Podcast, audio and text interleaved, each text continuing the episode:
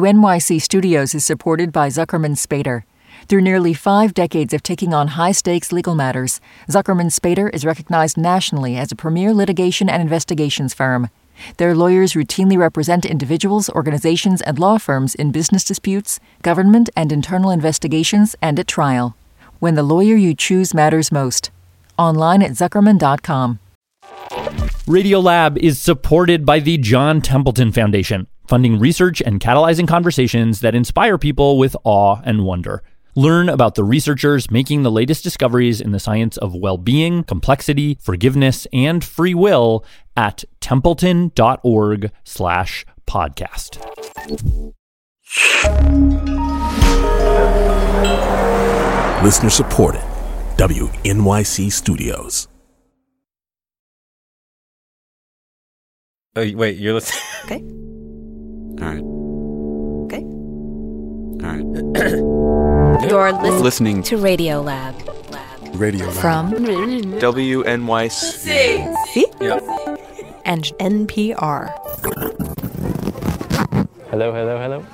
Um, how do I want to introduce this tape to you? Okay, I'll make sure that. Have you heard this tape, Crowich? I have not. This is actually the first, one of my first radio pieces. You're not gonna be able to hear what we're saying as we're in free fall. And uh, I had two friends who were in love, I want to take a picture of the two of you suited up with your helmets on. have since fallen out of love and fallen in love with other people. but at the time, they were very much in love and they had decided they were going to go skydiving tape in there? Together. together.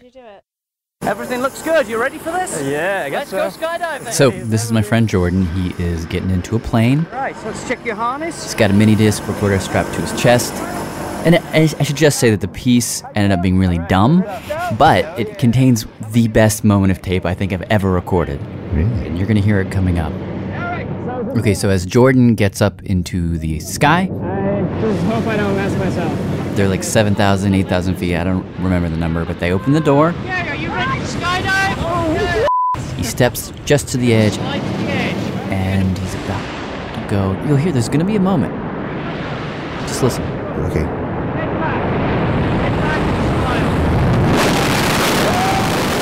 Okay, he is out of the plane now. He's hurling through space, free falling. Within like a few seconds, he's at 100 miles an hour. Up to 150. 175 miles an hour. Maybe 200, I don't know. And.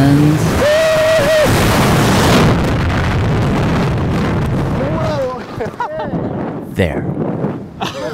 How did you like that? That was incredible. Oh my god, That's the moment where the parachute opens. I cannot believe. And he is floating. God, that's amazing. Whoa, whoa, what happened to the girl? I don't know. You don't know? Well, her mini disc recorder malfunctioned on the way down. But let's just rewind that back for a second. That transition right there from falling body to floating body, Yeah. I love that. Because at first he sounds like this dinosaur falling through the air, but then the sound changes and it's just like, whoa. And I don't know, it's like this moment of somebody falling out of control. And then falling back in. Yeah. Seemed like a good way to open this show because this is going to be a show where we take this idea of falling, And we walk it in all kinds of different directions. like point comes where you snap. That's one. I loved him so much. that's one. It's very dark. It's very hellish. And that's one. I was netting 81 That can apparently community. there are 14,932 ways to fall on the radio. In this hour, we will bring you eight. I'm Jan Abumrad. I'm Robert Krulwich. This is Radio Lab. And we are falling.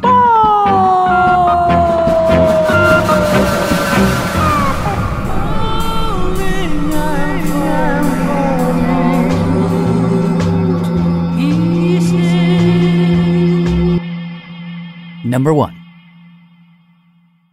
This one, this one is about, I don't, would you call it terror or just, No. uh, It's about time, really. Time. Okay, so this we'll just call this one Falling Time. Howdy. This is David Eagleman. This is David here. He's a neuroscientist, but back when he was a kid, how old were you? Just to sort of I was I was eight years old. He had an experience which he says changed his life. Yeah.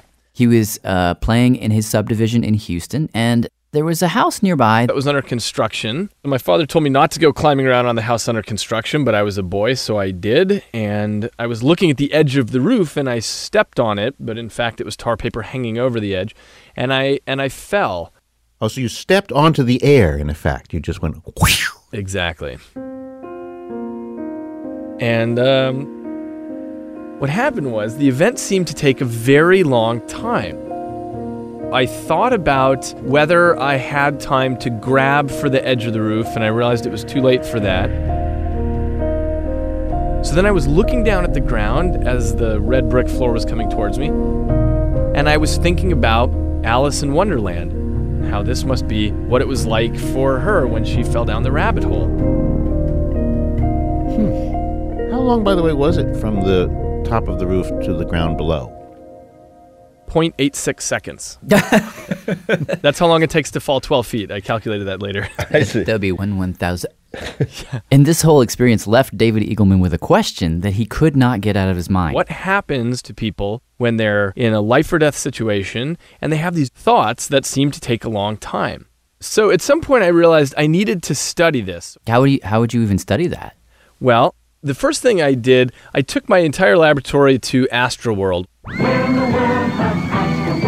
which is the amusement park here in Houston, and we went on all of the scariest roller coasters. We brought all of our equipment and our stopwatches and had a great time, but it turns out nothing there was scary enough to actually induce this fear for your life that appears to be required for, for the slow motion effect. So I searched around and I finally found something called SCAD diving. SCAD diving. stands for Suspended Catch Air Device. Where do you do that? Turns out it's illegal in Houston, but I found one in Dallas. so we made a road trip up to Dallas. All right, jump number one. And we actually found a reporter in Dallas who agreed to give us a try. On, and then I'll put this on over the harness. No one's ever died on this thing, right? Nope. This is April. Ooh, I feel like my heart's in my throat. She's very brave. You ride up to the top of this tower in this very rickety little elevator type of thing.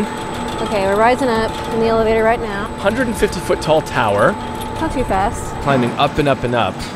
It doesn't seem that far when you're down there. Up here, it seems really far.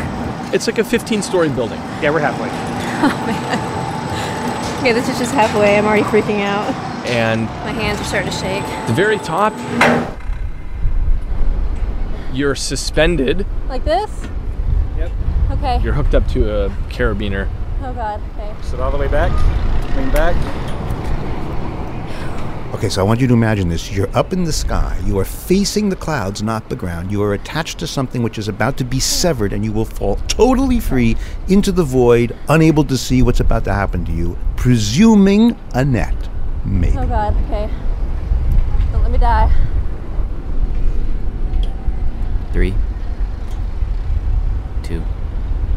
Really nervous right now. And Okay, wait, wait, wait, wait, wait, wait, wait. wait. One thing I forgot to mention. Uh, April actually wasn't part of David's study, but if she had been, she would have been wearing around her wrist this little device. new device called the perceptual chronometer. It's about the size of a watch, and it flashes numbers super fast. Yeah, yeah. way too fast to see normally. But the thought is if April falls and everything starts to slow down, well, then these numbers should slow too.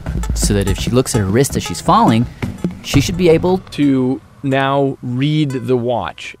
That would be impossible under normal circumstances. Back to April. Really nervous right now. Three, two. And Oh my God. Oh my God. Oh my God. It's the scariest moment of my life. Oh my God. I should probably tell you guys the results of the study, but Yeah, I yeah, can yeah. also So do tell you- people report that time slowed down enough for them to read the number? I'm alive. no. No? Turns out, when you're falling, you don't actually see in slow motion. Aw. Yeah, it's not equivalent to the way a slow motion camera would work. Even though people feel like it's going in slow motion, it's something more interesting than that. Because here's the thing uh, right after people did the jump, he would ask them how long they thought their fall took. The right answer, you know, if they'd had a stopwatch, just under three seconds. But what people would say? How long, when you were falling, how long did it? 10 seconds. It felt felt like a, tur- uh, uh, time was stopped. So, how do you explain that? That, like, time's not slowing in the moment, but seems to be slowing after the moment. Well, I came to understand that it's a trick of memory. Normally, our memories are like sieves. We're, we're, we're not writing down most of what's passing through our system. But he thinks that when you go, you know, life or death moment, Oh my god! Oh in that instant, our memories go wide open. Because that's what memory is for. It's for when everything hits the fan, you want to write it down and remember it. So, all of it goes right to your hard drive the clouds, the feeling of the air. Oh, look, there's a guy in a blue shirt. So when you read that back out, the experience feels like it must have taken a very long time. Hmm. It must have. Normally, the trivial stuff gets dumped, but in this situation, it gets written. And then you realize how much trivial stuff is in there. So, for example, I, uh, I just recently interviewed a gentleman who had been in a motorcycle accident, and as his helmet was bouncing along off the asphalt, he was composing a little song to the rhythm of his helmet bouncing. Was was he in his helmet, or had the helmet flown off Yeah, of it? uh, he was in his helmet. That's he was he uh, before I guffaw too loudly. Was he uh, okay as a result of this? Yeah, he bouncing? was okay. Wow, that's amazing. So his head was going thunk, thunk, thunk. And he was like, hey, Goodness, it's kind of a good rhythm. my.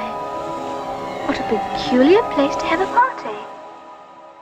One pill makes you larger, and one pill makes you small. Goodness, what if I should fall right through the center of. If you go chasing rabbits, and you know you're going to fall. I keep on falling, right through the center.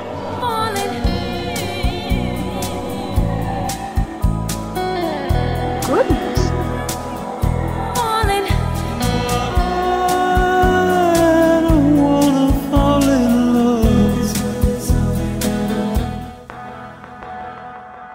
Number two, Falling in Love from producer Lulu Miller. So set this up for us. Well, this is a love story, and in some ways, it's a very typical love story. And in other ways, it's, Just not. yeah. The girl is a really good friend of mine. We're going to call her Sarita, and the boy, we'll call Simon. When was the first time that you ever saw Simon? Um, I don't remember the exact moment, but I do remember sitting in the lunchroom with the girls at the table and sort of scoping out the boys. And he was definitely the skinniest. He's, he just looked like a really nice guy, olive skinned, thick hair. And he made really good eye contact to the point where it's a little flirty. There's no break in the eye contact. It's like constant. To the point where I think it could be uncomfortable for some people, but I just really I really liked it. When was the first time you talked to him? Well, we had a class together our freshman year. We talked a lot in class and after class on the paths around campus. And that's how it went all freshman year, Sophomore year, junior year. Mhm. They were sort of like particles that just kept colliding. in the lobby of the dorm, on the sidewalk, And each time it was new. a new topic or a new idea. For instance, one of them would walk by carrying a book, Poisonwood Bible. and the other one would say, Oh, I love that book. Yeah. They just clicked. And again, the eye contact. We would talk and be connected with the eyes. That's what I really was falling for about him. There was like an attentiveness beyond. I want to ask you one thing, which, like, you just said, I'm falling for him. Mhm. Is that the way it felt? I mean, people always say falling in love. Did it feel like falling? Yeah, it does because it feels out of control. Hmm. And there's a moment where it feels like I let go and allow myself to feel it totally. Though there were some moments where she wondered if she should. Yeah. Like, sometimes she'd walk by Simon on the path, look up and smile. And Um, he'd snubbed me. But then we run into each other and we talk. She'd let herself start falling again. This is really fun in this moment.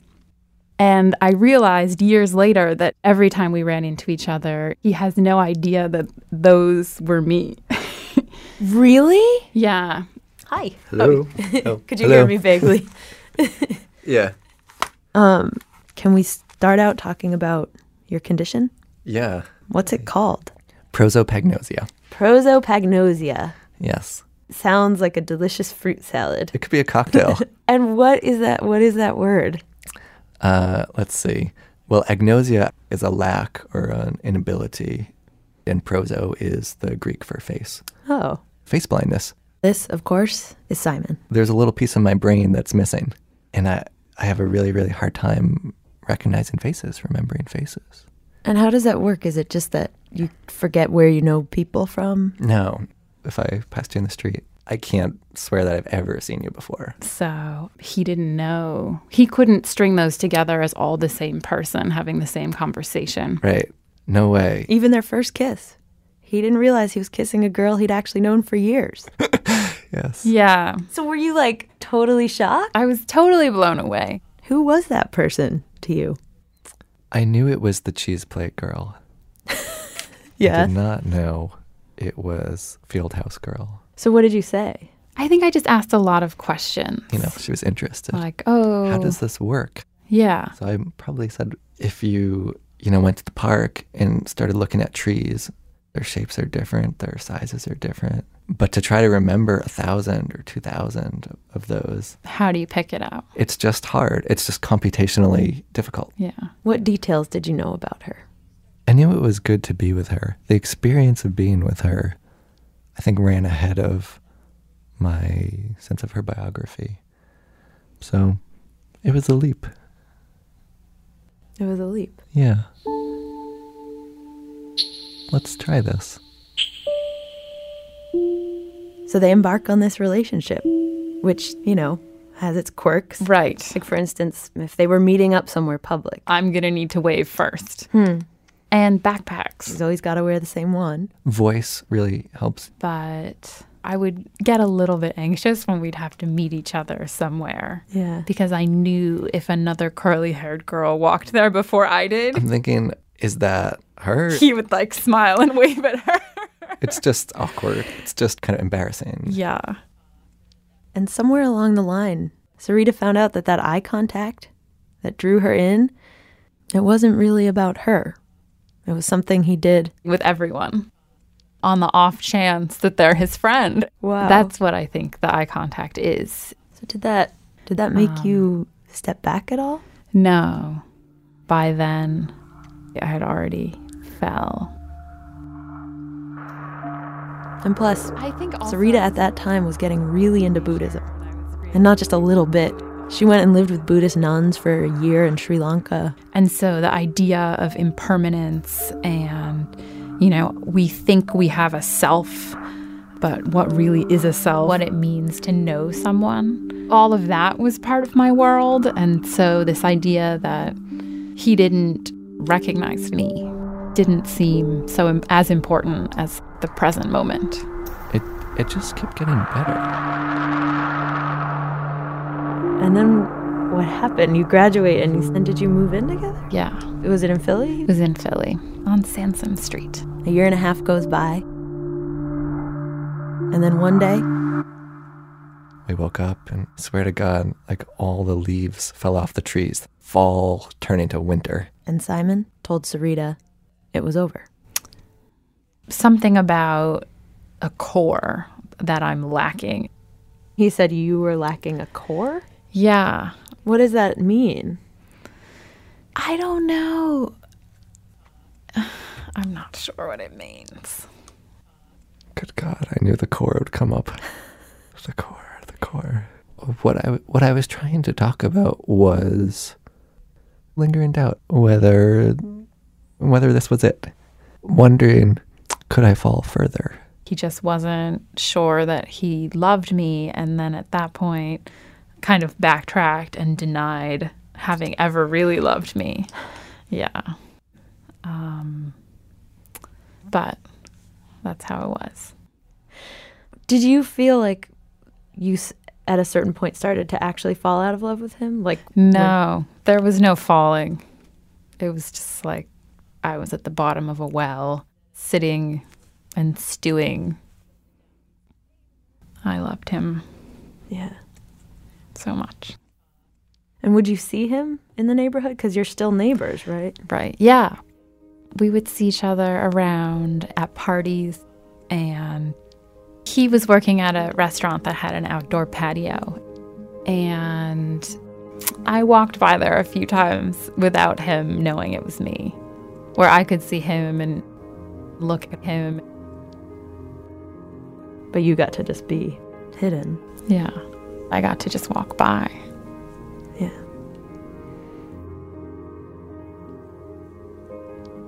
So there is comfort in that. I didn't know that. I didn't know that. Yeah, it's hard somehow. Yeah. Um, that I wouldn't that I wouldn't see her. She it's like she faded back into the crowd. Yeah. Quickly. I had become lost. It's actually haunting to me to hear that.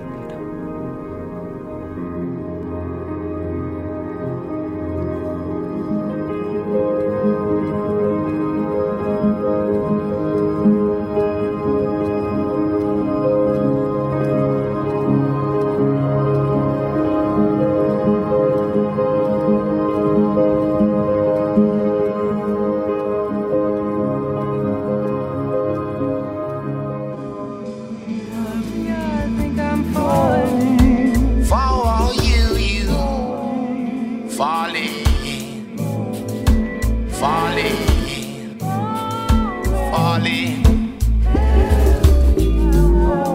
For you again. Help me, I think I'm falling in love again. When I get that crazy feeling. And we'll be right back. Oh, that message is still there. Um, hi, it's Lulu calling with the credits. Radiolab is supported in part by the National Science Foundation and the Alfred P. Sloan Foundation, enhancing public understanding of science and technology in the modern world.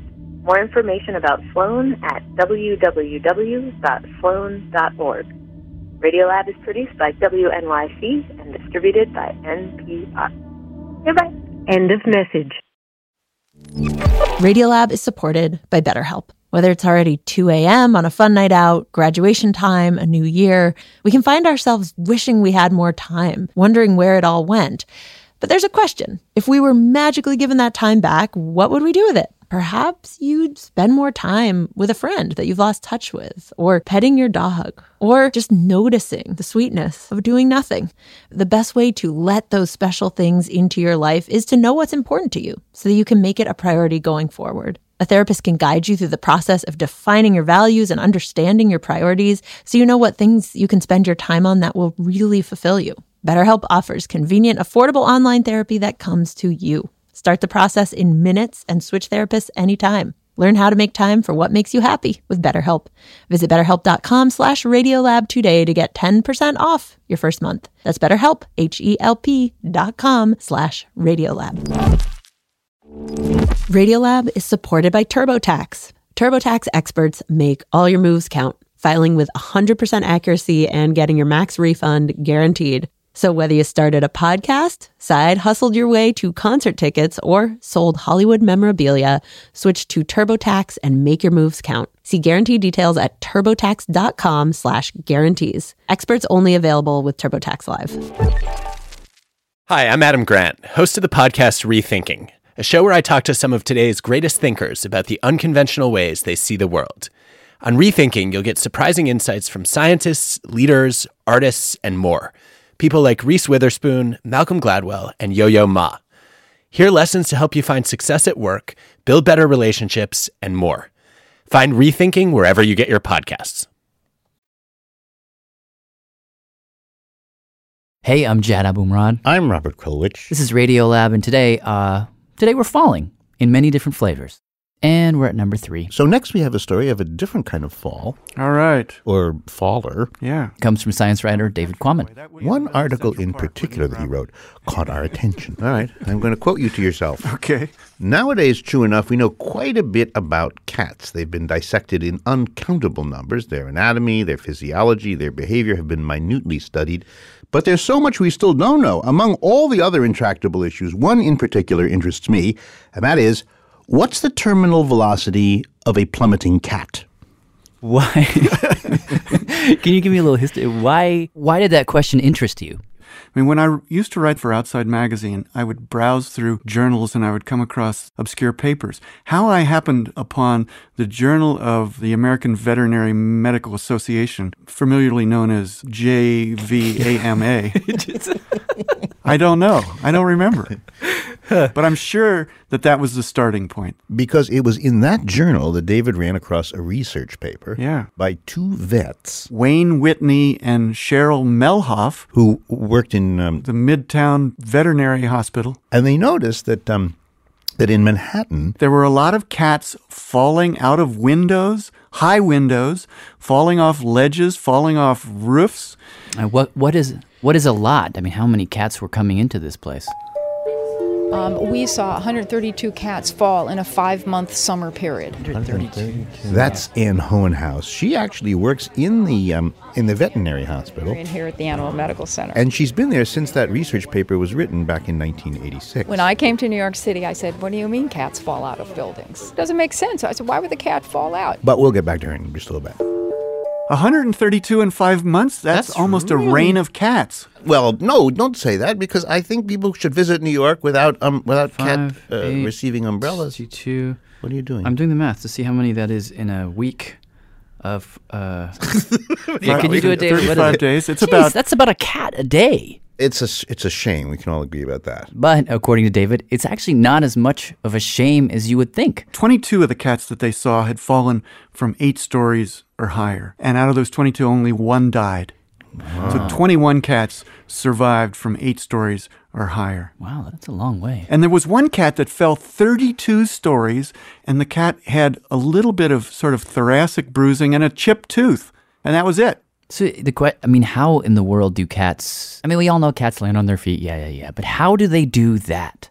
Like these are not magical creatures. Well, if you go back about a thousand years, They, you know, it was thought that they consorted with witches, with the devil, uh, and their reputation got darker and darker. Mm-hmm. The more people started to distrust and dislike cats, the more they started to do horrible things to them.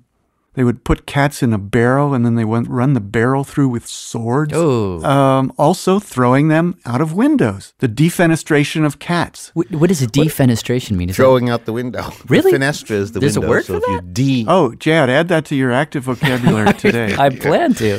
Um, so what would happen when they would defenestrate these cats? The cats would land on their feet and walk away. And that made people even crazier.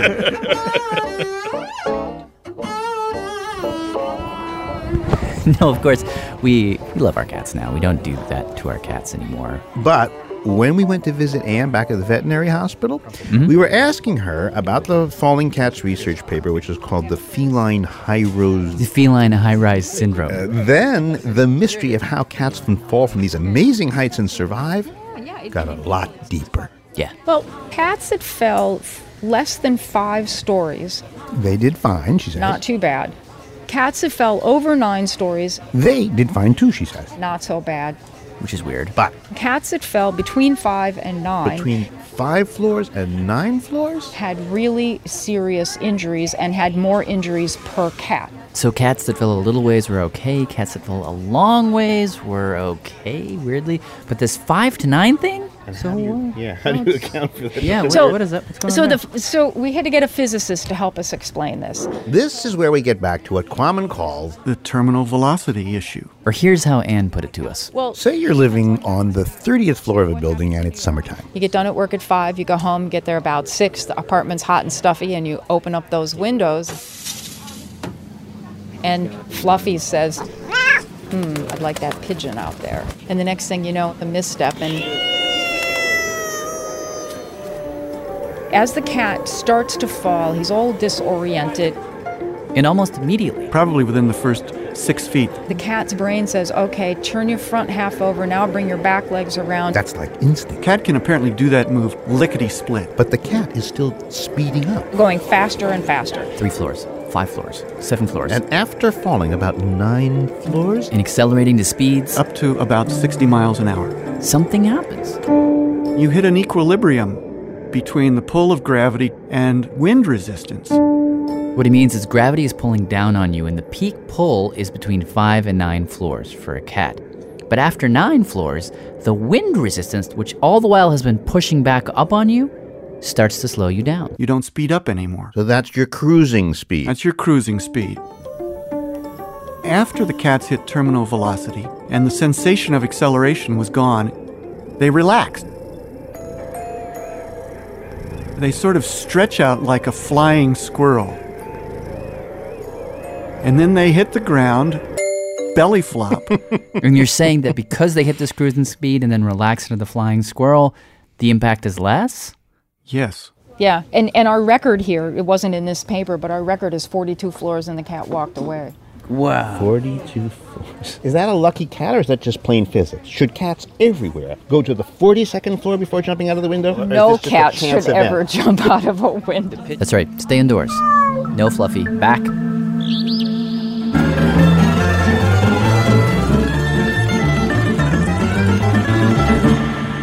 Okay, so the next uh, falling.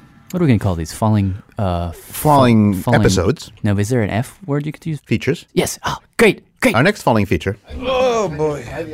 Okay, no, I mean, it's up to you. We invited Columbia University physics professor Brian Green into our studio. I get to play with any buttons? Uh, yeah. We wanted to ask him, well, really one of the most basic questions you could ask a physicist. Why do we fall? You know, we all know that Newton wrote down a law of gravity to calculate how gravity acts from one object to another. Yeah, like if you drop your pen. That's right. But there's a difference between being able to predict what will happen and be able to explain why it happens. And Newton could not explain why it happens. He could only tell you what would happen. But I mean, how it works is it just pulls the pen down. What does that mean, though? How's it pull it? I don't see anything between the table and your pen. So, what is the agent responsible for the pull? Um, hmm. This is something even Albert Einstein himself couldn't quite figure out. He was struggling to understand how the force of gravity works. And it was a big, big puzzle. And the legend goes that Albert Einstein was walking around one day and he found himself imagining a person riding in an elevator. And all of a sudden, the cable gets cut and the elevator starts a plunge right down towards the earth. The version I know is that he was actually sitting at his desk looking out the window and was imagining window washers falling sort of from their scaffolding. But it's the same, same exact idea. But anyway, we're going to stick with the elevator version for now. Einstein imagined this person standing actually on a bathroom scale in the elevator. In the elevator. This is before the cable gets cut. if the person is in the elevator standing on a scale, they see that they weigh 160 pounds. And then When the elevator cable is cut, they look down at the scale and the scale will drop to zero because the scale will be falling away from their feet at exactly the same rate that their feet are falling. So their feet won't push on the scale any longer because the scale will be moving downward with them. In my mind, I imagine like the, a Hollywood movie where it's falling so fast that everybody kind of drifts up. That's almost. right. So Einstein said to himself, hang on a second. Here's an environment where, in essence, I can turn gravity off. Another way of saying it that flips it around and may make it more clear just as you can turn gravity off by snapping the cable, you can actually simulate gravity by pulling on the cable that pulls that elevator up really, really quickly. Because now the scale is running into your feet. If you're standing on that scale, it won't read 160, it might read 250. Huh. It seems like gravity and being pulled up really fast, they're the same thing. They are. Chad, look what that look at you. You just had the insight on your own. That's He walked. He walked us 17 steps, and I just made the last Well, baby wow, step. you did it. You did it, man. So whenever you're faced with a gravitational problem, this allowed you to ignore gravity and translate it into a problem about motion. But does that st- does that solve the, the what is gravity question? It just sort of No, he then had to make one more leap. And it's not obvious how he took the final step, but the final step was to realize that the what is gravity is the curvature of space and time. That's a leap. I don't know what that means. Well, this is a very difficult concept. Do you Rob. understand it? I, I understand what Einstein w- tells you when he explained it. He said, if you imagine the universe as a vast rubber mat, a rubber mat held really, really taut. Yeah. Let's just take, oh, I don't know, let's take the Earth and just plop it onto the mat. So what just happened? well, it sunk into the rubber. It stretched the rubber, didn't it? Yeah, I mean, And so it's the rubber is kind of sinking- curved around underneath it. Yeah. In Einstein's mind, he thought maybe this is how to explain gravity. This is what gravity is. that curved shape of space, he said. Hmm. And the pen falls because it's following a contour in that curved space time environment. Uh, so, like, if we're living on the curve, then we're constantly falling. We're falling constantly down that moving down that contour. curve. Yeah, yeah. We have no choice. And the reason why right now I feel the chair pushing up on me is again, my body also wants to slide down, but the chair's getting in the way. So we're all sort of on some kind of slope sliding down, Yes, unless we're. That's right. That's right. I like that. Yeah. I'm now an adherent to that theory. There you go. Not knowing anything else. Now for number five. Should we call it Falling Fortunes or? Well, falling fortunes is a good one for this, I think. Yeah. Because someone is seeking fame and fortune and then falls. The idea of the uh, gravity hero, uh, t- to me, one of the things that it, it goes along with. W- was uh, that a term that was used? Gravity heroes? No, that's my term. I like it though. It's a really catchy term. Well, thanks. Yeah. This is Garrett Soden. He's an author. Author of uh, Defying Gravity. Original title. Falling How Our Greatest Fear Became Our Greatest Thrill, a history. And speaking of history and fears and thrills, and I would add to that list tragedy, he tells the following story. It really started with uh, Niagara Falls because up to that point, people had done all kinds of things at Niagara Falls. To back up, it is the 1850s, and at Niagara Falls, you've got these two guys doing tightrope tricks over the falls. Yeah. Um, a fellow named Charles Blondin. Famous French wire walker. And a Canadian guy who called himself. The Great Farini. And they would duke it out. Right. Blondin came out, strung a, a rope across Niagara Falls, put a chair down, balanced on two legs, and stood on it. Whoa. And one time he carried a guy over. Oh, wow. He had to keep upping the ante, so. So, for his greatest trick? He carried a small cast iron stove on his back with some firewood. He got out there and he put the stove down, lit a fire, had a couple of eggs in a frying pan, and made an omelet. right over this churning, like, rapid? Yes. Wow. So the great Farini came out with a washing machine. That was his answer to uh, Blondin. Wash some clothes out there. Yeah. But Uh, the thing to know about these guys is that this this was basically just a show, because, for example, the wire that they walked on was pretty wide, about the diameter of a coffee cup, and really they were just avoiding the big trick, the most anticipated trick. the one that everybody was waiting for. Was somebody going over the falls in the barrel? The guy who did that would be the real Gravity hero! Ooh, you wire walking wusses. Niagara Falls is one of the great forces of nature. Every second, 600,000 gallons fall over the edge, pound the rocks below with such a fury that you can hear it five miles away.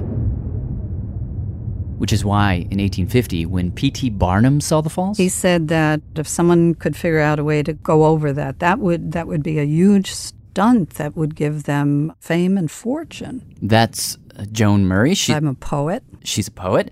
She's written in a whole book In verse, about the first person to conquer the falls, in a barrel. and it's called Queen of the Mist. Queen in the Mist. Huh.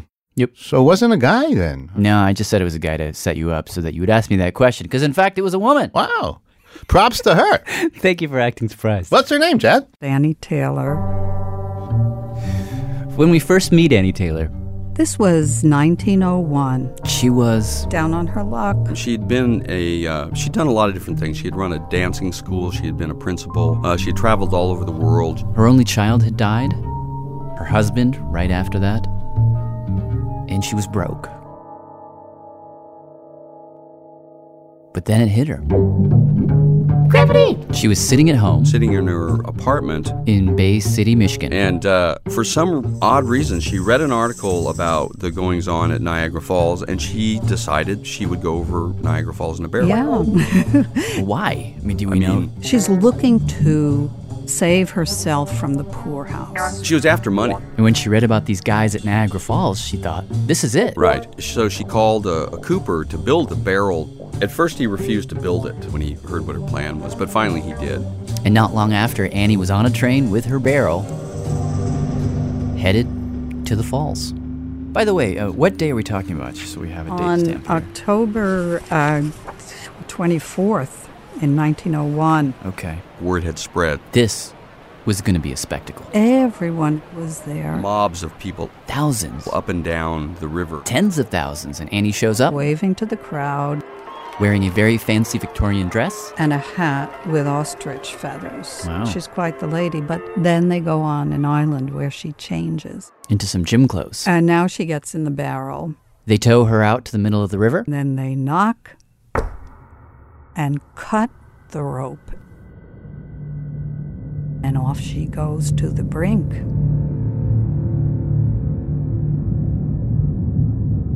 The roar of the river. Enormous. And it's wet at my feet, and I'm feeling while I'm in there that this is miserable. The interesting thing is that in Joan's poem, she actually becomes Annie. I careened and spun. She's in the Once- barrel, getting hurled down the river, tossed and turned. My brain toiling. And as she gets closer to the edge, it's about a half mile journey, she begins to hallucinate. and I glimpsed through the turbulence. There was my young husband. In his arms, our baby trembling and whimpering as And then This moment of weightlessness. she's going. down. Into the pools below. The great mass of foam and boiling water. And then she shoots out again. Through the buoyancy of the barrel, about 15 feet in the air. Wow. The barrel crashes back. Back down on the water. And then it floats. Over to some rocks, and a rescue team paddle out to the barrel right away. They get the barrel and they have to uh, saw it open. The crowd, no doubt, is thinking that woman is dead. There is nothing but a dead woman in that barrel. But When they pull her out, her out. she's alive. I am alive. She took on this thing that the world was waiting for. And she did it. She was the first to ever try. And Joan, when she was pulled out of that barrel, and presumably she's going to take the next step into fame and fortune, what happened? more or less nothing. She stepped out of the barrel and she didn't look right. She didn't look like a hero. What does that mean? Well, I've kept something from you, Krowich. Hmm, what? The thing I haven't told you is that not only was she wet and soggy and, according to newspaper accounts, hysterical, I mean, who wouldn't be? She was 63. She was your grandmother. She was an older lady. Like Joan said, you know, for the hero consuming public, she just didn't look right. After that exhibition, um, her manager ran off with the barrel. And he Ah. took the barrel and he started uh, going on the circuit with a lovely young woman that he claimed was Annie Taylor. No. Much better showpiece. Oh, yeah, yeah. What happened to Annie, though? She would drag herself to Niagara each spring and summer. She would just sit on a street with a barrel. It wasn't the original barrel, but it was a barrel. And do what? She probably had photographs of herself that she signed. And did she ever make any money off this? No. Any kind No, she died in a poorhouse. which is where she didn't want to wind up, Wow. but that is where she wound up. And just 10 years later, somebody repeats Annie's feat. A man, and he tours the world. Bastard. Yeah, bastard. But Because the heavens are merciful. Oh. during this guy's victory lap as he's traveling around the world, He, he slipped. He slipped on an orange rind in Australia or New Zealand, got a compound fracture of his leg. Ha! She says that leg got gangrene and he died. yeah. There is there is cosmic justice.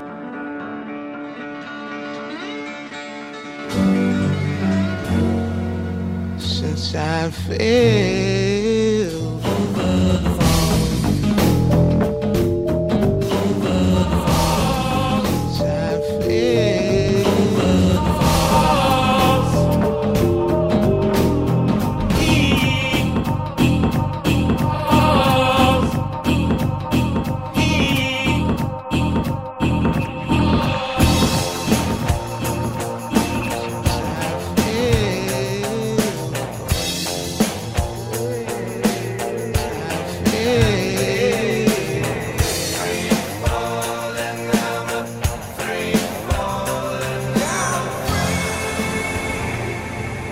We'll be right back. This is Fernando from Los Angeles, California. Radio Lab is supported in part by the Alfred P. Sloan Foundation, enhancing public understanding of science and technology in the modern world. More information about Sloan at www.sloan.org. Radiolab is supported by Betterment. Let's talk about you and your money. You like your free time, you like to relax every now and then, you like to feel totally chill, but your money, your money likes to work. And Betterment is the automated investing and savings app that makes your money hustle. While you're catching up on sleep, your money is up early, earning 11 times the national average in a high yield cash account. Your money is a multitasker, diversified in expert built portfolios of E low cost ETFs. And your money is optimized with automated tax efficient strategies, just like the pros use. Your money is a total workhorse, so you don't have to be, because you've got Betterment, the automated investing and savings app that makes your money hustle. Visit betterment.com to get started. Learn more about high yield cash accounts at betterment.com. Investing involves risk, performance not guaranteed, cash reserve offered through Betterment LLC and Betterment Securities. Betterment is not a bank. Radiolab is supported by TurboTax. TurboTax experts make all your moves count, filing with 100% accuracy and getting your max refund guaranteed. So whether you started a podcast, side hustled your way to concert tickets, or sold Hollywood memorabilia, switch to TurboTax and make your moves count. See guarantee details at turbotax.com slash guarantees. Experts only available with TurboTax Live. I'm Jad Abumrad. Are you asleep? Hey! Hi. Do you even know where you are I right now? Just did you see like what I did with my leg? What? I kicked myself awake. You, did you see that? I heard it. I'm Jad Abumrad. Oh, I'm Robert Krulwich. And our next falling feature is Is falling asleep, but with a little kick. This is Radiolab. Let's do it. Well, tell me your name first, and just tell me how you would like to be identified on air. You can call me Fred. I like it the best. Okay. My full title is Professor Frederick L. Coolidge, University of Colorado at Colorado Springs. So, just so we get our definitions right, what is a hypnic jerk? It, it appears to be this what seems to be a reflex. Everybody's experienced it. It's it's you're still semi-conscious, and you start to feel kind of dreamy. You start to feel this loosening of your thoughts, loosening of of your reality. Mm, but just as you're about to go under, he says. Just at the first onset of sleep. Bam! One big jerk. And then you're awake. And usually you wake up with this feeling of like, oh my God, oh my God, oh my God. Oh, all right. and, you know. Wait, how did you start studying this? I was working at Kentucky Fried Chicken. Can I say that on the air? Yeah, of for a course. dollar for a dollar an hour, and I just thought, man, I, I still can't eat coleslaw to this day because I would do hundred pounds of coleslaw a day. So um, I saw this ad in- on campus, and it said somebody to work in a sleep lab. So I went and applied, and I ended up in the beginning cleaning toilets. But I just got into all asleep. I thought it was fascinating. And I got fascinated by these giant jerks at the beginning of sleep. And I said, What is that? You know, and they said, Yeah. Oh, that's a hypnic jerk. And I said, What is that? And they said, That's a hypnic jerk. In other words, no one could really explain to him why these things happen. That's right. So he started poking around, and there were some theories, you know, having to do with like physiological changes in your body. you know, a lowering of oxygen content or something like this. You know, but that Kind of explanation didn't really satisfy. It really doesn't say, well, why? What was its function?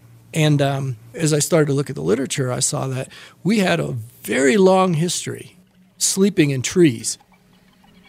we go back to Australopithecus afarensis, this is Lucy, three million years ago.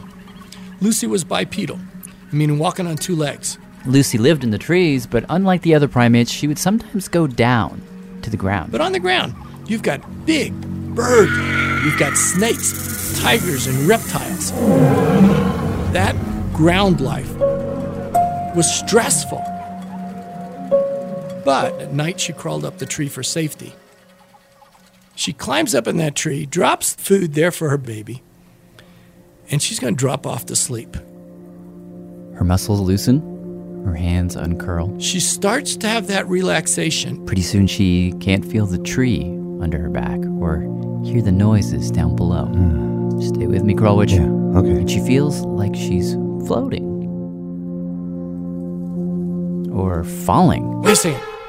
Falling, falling. That means. And it'd be a real good idea to wake up from that. Sleep was such a dangerous proposition for so many millions of years that something like the hypnic jerk, if some of those primates had that behavior, they may have been just slightly more likely over millions of years to, to adapt and survive. We haven't gotten rid of it yet, is what he's saying. So that's my jerk is just basically so I don't get eaten by a lion all these many years. Yeah, later. that's what he's saying. It's sort of like a Lucy echo. Do we know this, or we just uh, imagine? No, how are we going to know this? this is just a story.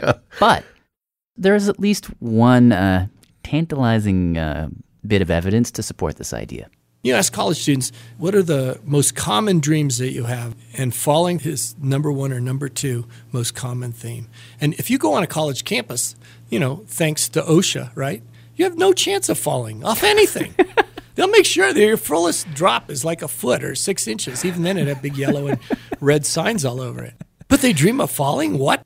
And by the way, the next most common dream after falling is being chased by an alien in a blue dress. No, it isn't. Stay away. Is too. Don't rest your head. Don't lie down upon your bed while the moon drifts in the skies. Stay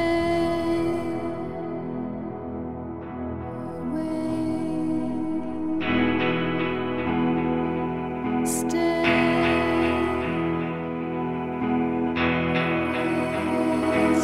Sleep, sleep, sleep,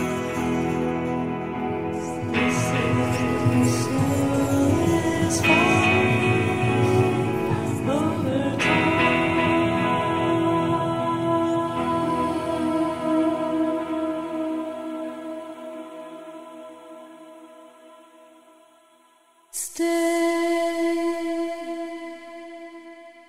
away. You're walking, and you don't always realize it. But you're always falling. Well, actually, I've got I have a random one for you guys about falling. As I was driving over here, I was thinking about it. With each step, Neuroscientist David Eagleman again. you fall forward slightly, and then catch yourself. I started wondering what happened. falling. Why is it that elderly people fall down a lot? Hmm. If you go into any hospital ward, you'll see lots and lots of elderly people who are in there with broken hips and things like that because they've they've fallen. So I started asking my clinician friends, and they say, "Well, they have a poor sense of balance, muscle weakness, so on." I said, "Could it have anything to do with timing?" What do you mean? Well, one of the things I study is how the brain sends out signals to the whole body and how these signals come back. Because the strange part is the brain is situated all the way at one end of the body, all the way at the top end, and it's controlling this huge amount of machinery. You have to send signals all the way out to the toes and all the way back, and they're surprisingly slow in the brain. It's about 300,000 times slower than signals move around in a computer. So it would be like if you were a NASA operator controlling the Mars rover, there's a delay between when you send the signals and when you get the feedback. when you get the feedback. And so what happens is the brain is very uh, puts a lot of effort into making sure that it knows exactly the timing of sending signals out and when it's getting signals back, and that's how you walk, for example. Do you want the camera? Come to get the camera. So this is like what toddlers learn in reverse. Aren't they learning the timings to get the left foot out in front of the right? That's And exactly what they're doing. They're calibrating the timing of their whole nervous system. That's interesting because my kid's 10 months old and I think he's in this calibrating period. Come on, stand up. So what's happening with him now is he's standing, but then it looks like he's about to take a step, but then, right, he's about to. Oh! Mhm. Thud. That was his little spill. Oh. Yes. that was good. So basically, you're saying his little brain is trying to figure out the timings Come on, let me see it. of electricity racing from brain to foot and foot back to brain. Yes. Mission control is going. Okay, sending a message to the feet. We expect it back in 300 milliseconds. Oh. Tumble fall. Take three. Okay, we're gonna try now 280 milliseconds. Okay, 280, go. Went down to. Ooh.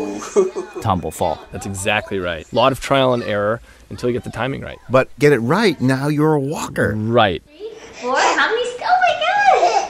You're like running! Now, something that happens in, let's say, multiple sclerosis And maybe also when you get old, says David. is that the timing starts to change because there's damage to the sheathing around the nerves and that slows down certain signals. So then the brain says, Oh, I thought my foot should have hit the ground by now, but it hasn't, so I'm going to send out a corrective motor command. And then finally the signal does come back and you've sent out this corrective motor command and you'll stumble. With each step, you fall forward slightly and then catch yourself from falling. Now we're going to fall far from home. We're going to have to travel a good many light years off the planet to fall in this particularly special and gruesome way. Our faller is Neil deGrasse Tyson. He's a astronomical physicist. Is that what he is? Yeah. Here he is at the Herbst Theater. I like saying that. Herbst, Herbst Theater, in which San is Francisco. In front of an audience talking about. Uh, Falling apart. I'm minding my own business on the airplane and someone looks and sees what I'm doing. They find out I do astrophysics. The outcome to questions. When will life end? Will the asteroid come? Will the Aztec calendar destroy the earth? There's all there's it goes on and on. So I figured people like death and mayhem. So I might as well title the book with that because there's a whole chapter on how to die as you fall into a black hole, which I personally think is a kind, kind of cool way to die. Because what happens is the gravity of the black hole is e- extreme, as you can imagine. Light doesn't even escape, its gravity is so extreme. Light traveling at the speed of light, all right? So if light doesn't come out, nothing's coming out, it's black, you fall in, you're not coming out, it's a one way trip, okay? So you don't just die because you disappear, you, you die long before you disappear. As you fall in, the gravity at your feet becomes rapidly greater than the gravity at your head. So your feet start falling faster than your head does. That's a bad situation to be in. You don't really, now, initially, you kind of feel good, you know? Because it, it's, every, you, we all stretch when you wake up in the morning. Initially, it feels like a stretch. But what happens is that stretch continues beyond comfort levels. And you reach a point where, and they're called the tidal forces, tides on your body, basically. The tidal force becomes so great that they exceed the intermolecular forces that bind your flesh. And so the point comes where you snap into two pieces, likely to happen at the base of your spine. Now you are two pieces. Now, now I know you didn't ask about this, but it turns out you will survive that snap because below your waist, while there are important organs, there are no vital organs below your waist. So your torso will stay alive for a little while, okay, until you bleed to death. But this all happens much faster than it would take to bleed to death. So these two pieces then feel tidal forces, and then they snap into two pieces. And then they snap again into eight and then 16. And then you're bifurcating your way down. And so eventually it's your head and multiple other parts. And so that will continue until you are a stream of atoms descending toward the abyss. And it turns out that's not the worst of it. okay? The worst. It turns out the fabric of space and time funnels down towards a black hole. So the space that you occupy up here is larger than the space you occupy down here. So, in fact, you're getting, while you're getting stretched, you're getting squeezed, extruded through the fabric of space like toothpaste through a tube. fall to pieces, only falling apart. Well, we're we're about to Oh, fall away. I think we could. Yes. good. Nice one. nice one, Crowwich. Only falling apart. Before we do, though, uh, know that we have a podcast. It's at radiolab.org. I'm Jad Abumrad. I'm Robert Crowwich. Bye. This is Joan Murray. Radio Lab is produced by Jad Abumrad and Tim Howard. Their staff includes Ellen Horn, Soren Wheeler, Lulu Miller, Brenna Farrell, Pat Walters, and Lynn Levy. With help from Sharon Shattuck, Raymond Tungakar, Sam Roudman, and Nicole Corey. Special thanks to Ari Daniel Shapiro, Penn Huang, Emily Corwin, April Kinzer, and the City Arts and Lectures in San Francisco. How is that, guys? This is Fred Coolidge, all about the hypnic jerk. Bye. Radiolab is supported by the John Templeton Foundation, funding research and catalyzing conversations that inspire people with awe and wonder. Learn about the researchers making the latest discoveries in the science of well being, complexity, forgiveness, and free will at templeton.org slash podcast.